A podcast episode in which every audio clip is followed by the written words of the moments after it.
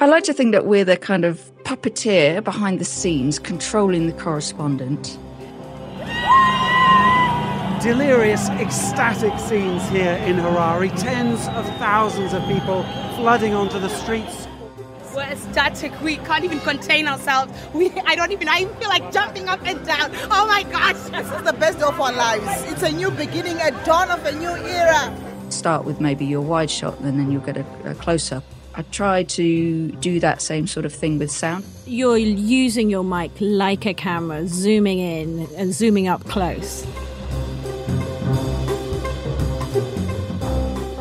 Hello, I'm Becky Lipscombe and I'm a foreign news field producer for the BBC. I've been a radio journalist for 20 years. And today I'm going to give you a masterclass on the art of recording in the field. And welcome to the Masterclass. I'm Louisa Lim and I teach journalism at the University of Melbourne. Every week, we're going to have a master of audio journalism talking through one aspect of the craft. This week, we're talking the art of recording in the field with Becky Lipscombe. She started off as a sound engineer and has worked as a foreign producer in Africa, China, and Indonesia, and is now based in Nairobi. So, I mean, Becky, first of all, what does a foreign news field producer actually do? I like to think that we're the kind of puppeteer behind the scenes, controlling the correspondent and often the cameraman as well. In the BBC, those of us that work in foreign news, certainly, we're all tri media producers these days. So we all do telly as well as radio. So we will be involved in setting up the story with the correspondent. We have quite a bit of editorial say. We do a lot of the liaising with the editors and the commissioners in London. And then when it comes to it, we will be the people that go out into the field. And in my case, because I specialise in radio, I do pretty much all the recording and the editing of the radio pieces as well. We normally work in a team of three, and depending on where we're working, we'll perhaps be with a local fixer translator as well. And so the, the producer also has the job of kind of travel agent, road manager, just sort of odd job person, really. An accountant, budget keeper. Before you're heading out into the field, how do you pack your bag? What are the things that you have to put in? Okay, I have a kit bag which I sort of leave packed, which I've actually got here. So I'm just going to tell you what's in it. This is my, it's like a little bum bag really. Uh, it's got my recording device in it, which is quite a nice one now, which in my case is a Tascam DR100, which is not what the BBC normally uses, uh, but I wanted it because it was a little bit more fancy and has a few more inputs. So I've got that. I've got the mic cable. I've got a couple of microphones. Uh, I used to just always use one very basic microphone that had nothing that could go wrong with it. And I still do carry that one. It's just the traditional sort of stick mic that you perhaps would see reporters running around with. It's solid, it doesn't need a battery, it's omnidirectional, so it records in all directions, and it has never ever let me down. And those are fantastic for fighting your way out of a crowd as well. They are like little batons, yeah. So when I worked at the BBC, that was the only mic that I was ever given. I mean, do people need more than one mic? Because no one ever complained about my sound.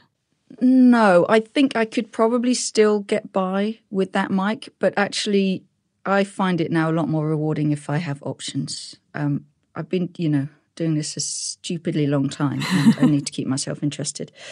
Those mics are great, and I do carry it because it doesn't ever distort. So if you're in a helicopter or somewhere really, really noisy, then it just never lets you down. But it's not brilliant for everything. So I also carry like a gun mic that you might see TV reporters using sometimes. They have those big fluffy casings on them. That one is very directional. A shotgun mic, yeah. That's very, very directional. So I like to have that in my armour as well. And then I've just got a whole load of spare batteries. I've got some spare cables. I've got um, a mini jack to mini jack cable as well in case I ever need to get sound off somebody else that needs that. I've got some headphones. How many SD cards would you take with you? Do you know what? I, have only got two. I've got one in the machine and, and a spare one. And I very rarely need to swap them over. I really only have two in case I'm in a sort of environment, as you will know from China, where you need to hide what you've been recording just in case the authorities or other nasty people want to come away come along and take your SD card away. One of the things that you're doing as a radio field producer is trying to kind of paint these auditory pictures of, of a place to capture it in sound. When you go out on a story, how do you do that? Do you go out looking for particular things or are you just kind of always listening to what, what's happening? Very occasionally we'll go out looking for something, but normally it will be that the story takes us to a certain place. And then when we get there, quite often we don't really know what we're going to hear or see. So we'll normally just turn up somewhere and I mean, some people say, oh, when you get somewhere, you just need to shut your eyes and listen to the sounds around you. I think that's nice in practice, but a little impractical because you probably get mugged or uh, fall over something. But I, I do look around. I know that sounds intuitive, but just to see what's around and what might be sources of sound. But then I tend to wander around with my headphones on and my machine in record or record pause and see what comes up. You never know, there might be some kind of electrical interference that's messing with that mic, and you just get this horrible buzz. And that's another reason why that old fashioned stick mic is really good because you don't get that electrical interference. And I'm using the word, I realise, um, see quite a lot, which is does seem counterintuitive, but I do tend to think of it in terms of trying to set a scene for the listener. I don't know if you guys do TV as well, but you you know, you need a variety of shots and you'll start with maybe your wide shot and then you'll get a, a close up or you'll get some interesting other bits and pieces of shots.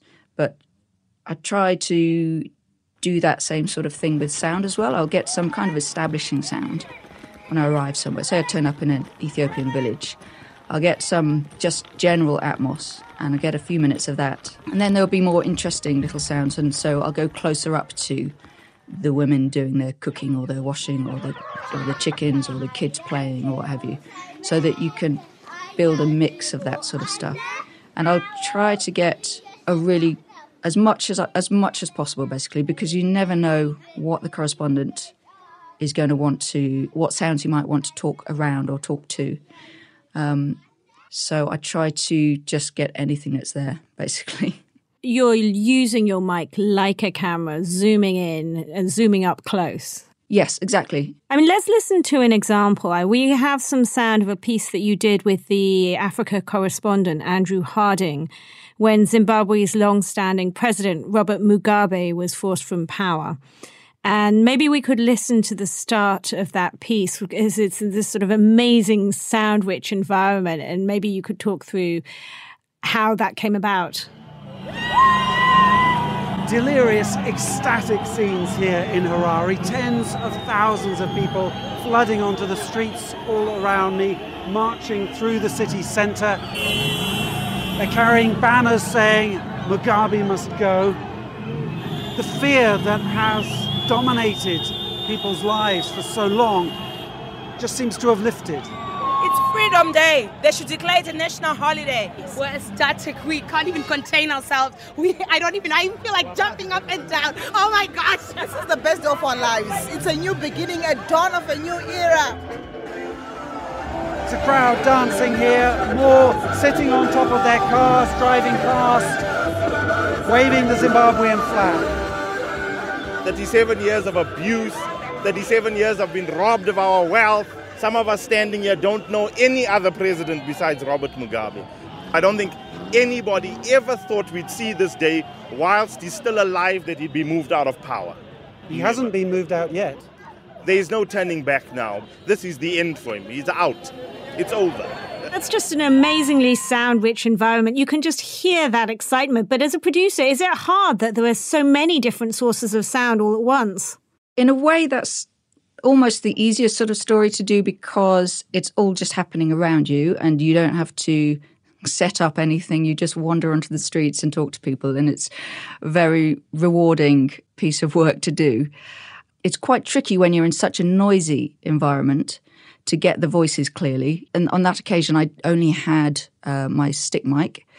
It just meant I had to get it really close to people. I mean, sort of, you know, inches away to make their voices heard and, and also for Andrew, the reporter, to make his voice heard because all of his stuff was done out on location as well. In terms of the other sounds, I mean, some of that was probably there at the time, other bits of that sound would have been mixed in. And then it's just at that time, it was probably most difficult because we were out for quite a few hours with the crowd. And so we've got loads and loads of sound, and then you have to figure out which bits of it you're going to use. I mean, when you are in an environment like that where you've got tons of sound, there's all this stuff happening, do you have a system? Do you write notes or do you mark tracks? Or how do you know where to find things later on? Because you're also working under quite tight time constraints, aren't you?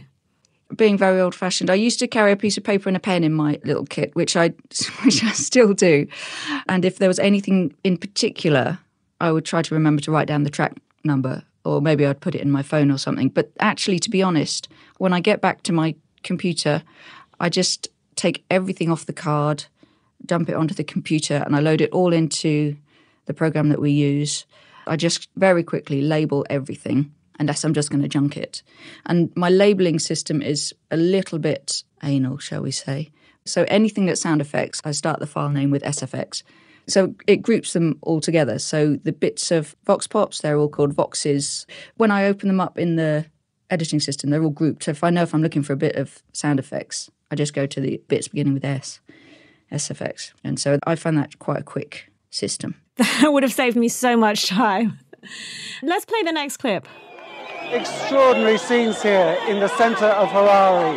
Hundreds, thousands of people streaming through the streets, everyone with a huge smile on their faces, banners saying Mugabe must go. Very happy, ecstatic. It's about time this happened, man. We're ecstatic, hey? It was awful. Is this the end of Thank President you to the Mugabe? We Yes, definitely. that's the end of Yes, President Mugabe. we don't want him. Yes. For now, Mr. Mugabe remains under house arrest, apparently refusing to step down. But his party, ZANU PF, is moving fast to strip him and his wife Grace of their official roles. And it's hard to see how the 93 year old can remain president for much longer. This is an extraordinary moment in Zimbabwe's history. The fear that kept so many people in check appears to have lifted overnight. But the country still faces huge economic challenges, and ZANU PF is unlikely to relinquish its iron grip on power.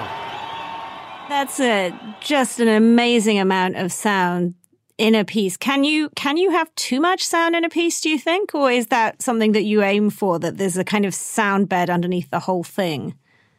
Um, to be honest, I do try to generally do that. If I'm out on location, I take it as a personal failure if I haven't got enough sound to go underneath everything.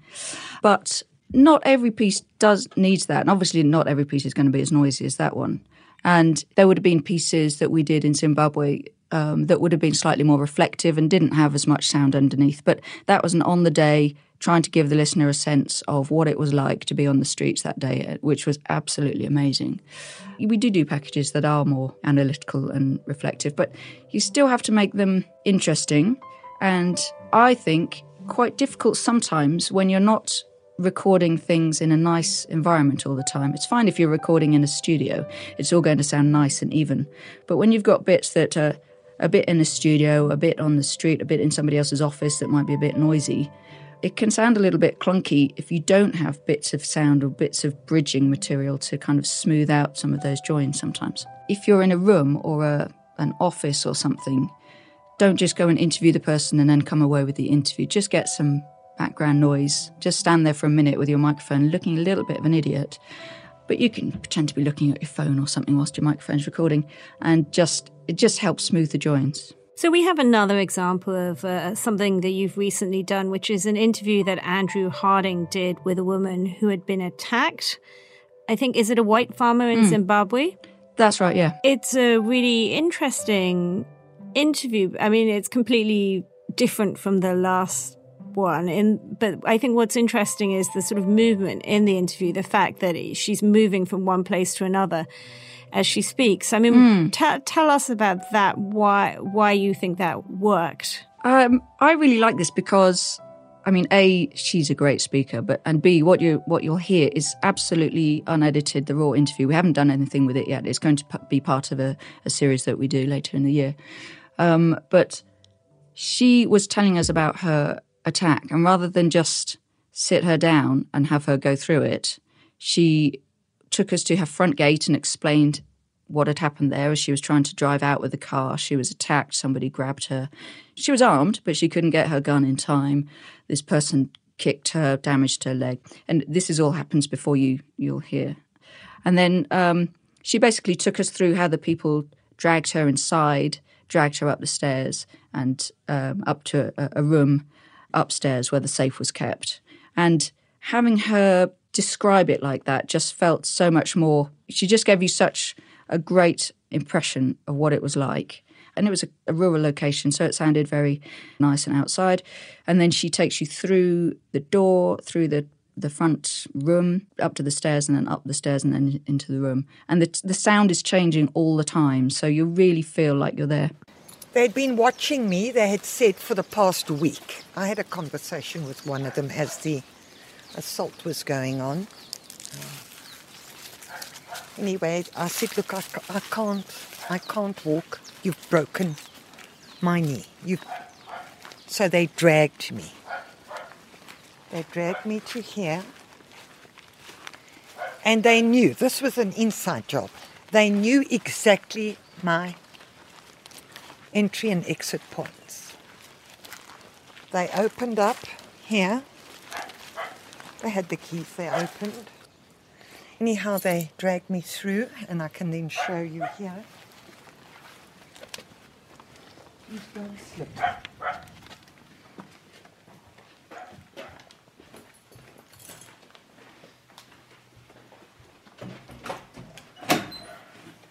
They then dragged me up through, up, up the passage, and they dragged me here, and they stopped right here.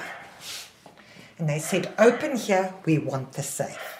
These are the stairs going up, and there's a, there's a big solid gate blocking off the bottom of the stairs. Yes, and I always lock that when I go out. Anyhow, um, they knew exactly where to take me.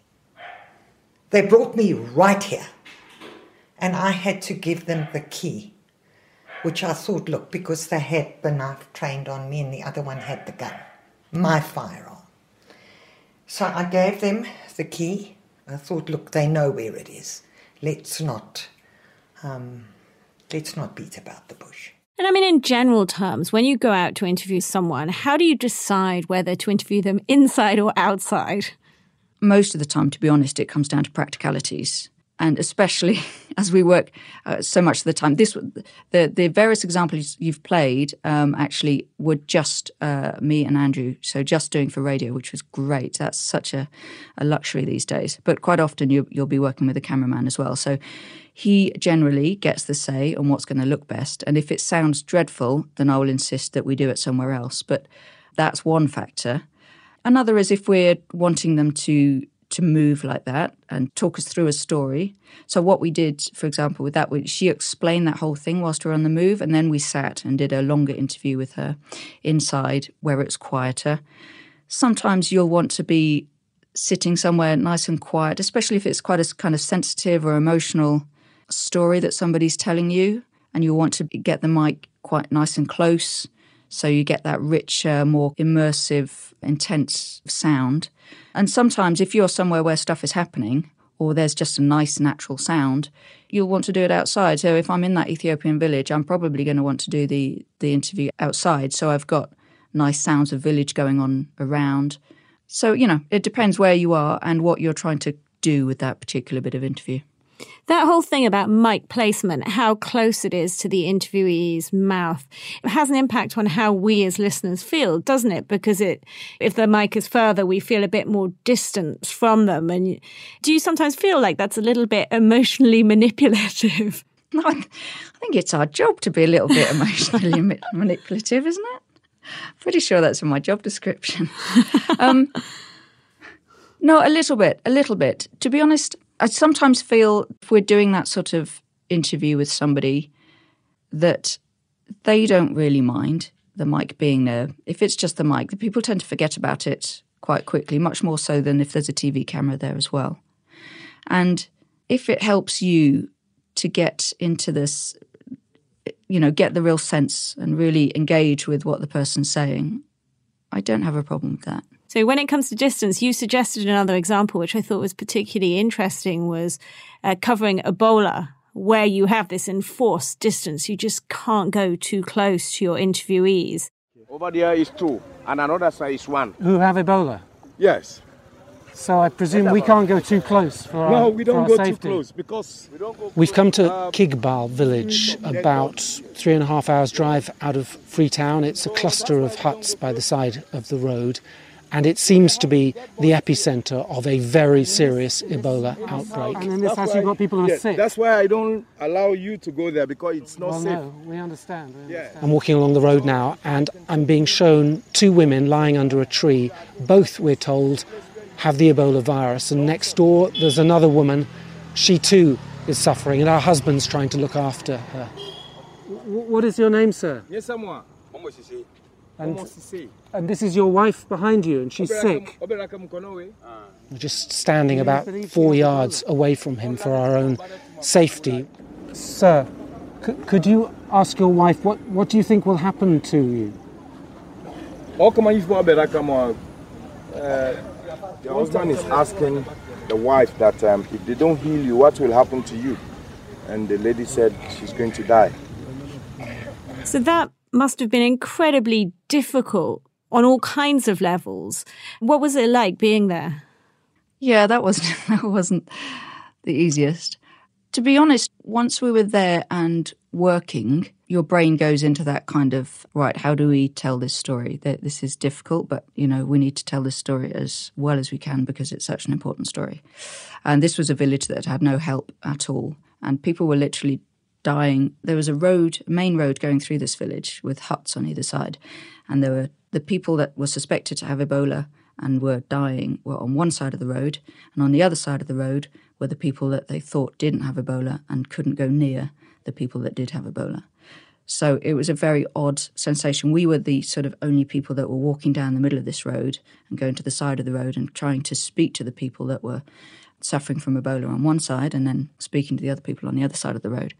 When we were working, there was a team of three of us, with a cameraman, correspondent, and me, plus a local BBC guy from Sierra Leone who's absolutely amazing, and also a kind of safety advisor with us as well, who basically his job was to watch us at all times and make sure we didn't touch anybody or anything, and then to spray us with uh, some high level disinfectant and that kind of stuff. So it's very strange.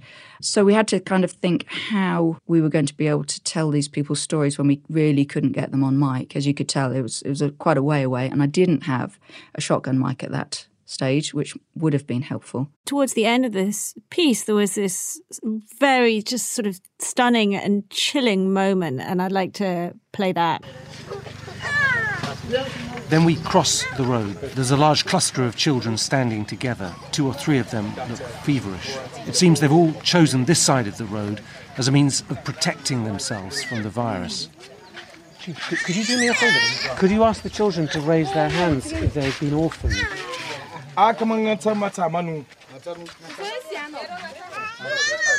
Well, in the crowd of children, some very small in front of me, every one of them has put their hands up. There must be 25, 30 children.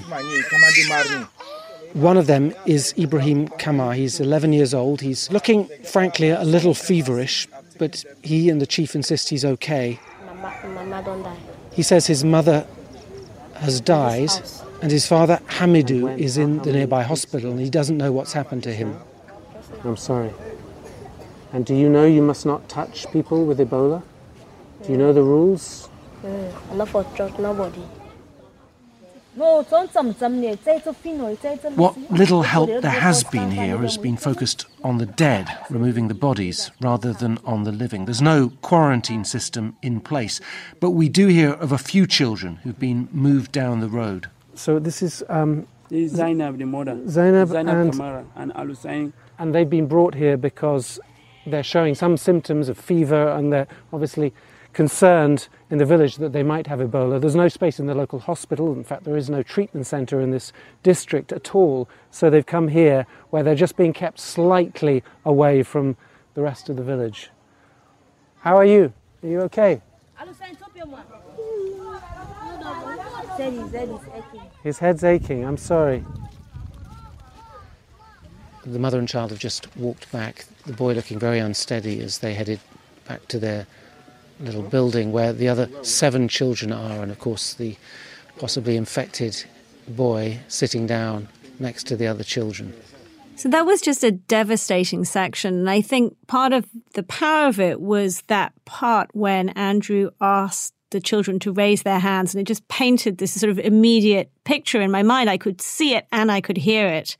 I thought it was just su- such a clever way of describing what was happening. Oh, good. Thank you. Because uh, we did wonder whether that was a little bit too cheesy. And obviously, it's the sort of thing that works well for TV.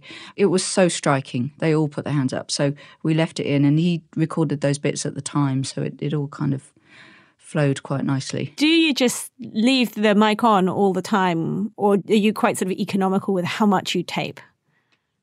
I don't leave it on all the time. I have it ready to go all the time. Um, so that I'm not fumbling to get it out of my bag or anything. It's it's there in my hands or around my neck. Somewhere like that day, I probably recorded quite a lot because I was recording a lot of the conversations and all those sorts of things that you, you don't know whether they're going to go anywhere. And you never know when you're going to want to interject a, a few of those kind of non formal interviews or chats into the package. In other situations, like if I'm somewhere where anything could happen at any time, like a kind of conflict situation or there are riots, then I probably would keep it on more because you just never know if somebody's something's going to go bang, basically, which has happened. Um, and then you've got it on tape, which is useful.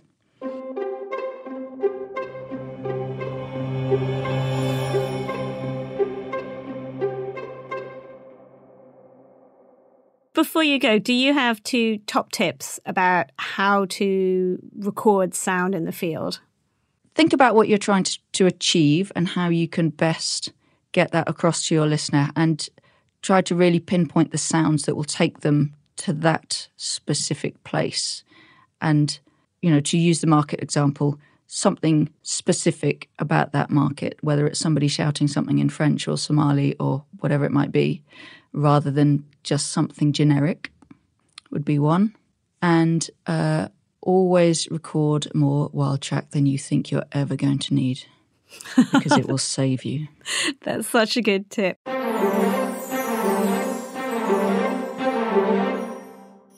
And finally, do you have a task for our listeners? I do. You can tell me whether I, this is too cruel, okay? But my task is to record a very simple little story, like a sequence, really, but with no narration, no voiceover, no script or anything like that. So just with sounds. And from what you record, nothing major needs to happen in this, sort of in terms of drama, but from what you record, the listener should be able to work out exactly what's going on, where you are, what's happening, where you're going to, or where you've arrived. And just they should be able to have a picture in their heads of what's going on around you and what the kind of sequence of events is. And it should be less than one minute long, and it should include at least six different sounds. Oh, perfect. Does that make sense? Yes, that's brilliant. Thank you so much, Becky. Pleasure.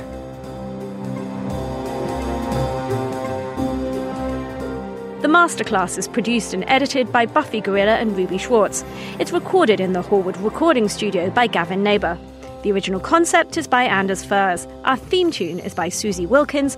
And it's all brought to you by the Centre for Advancing Journalism at the University of Melbourne. Thanks for listening.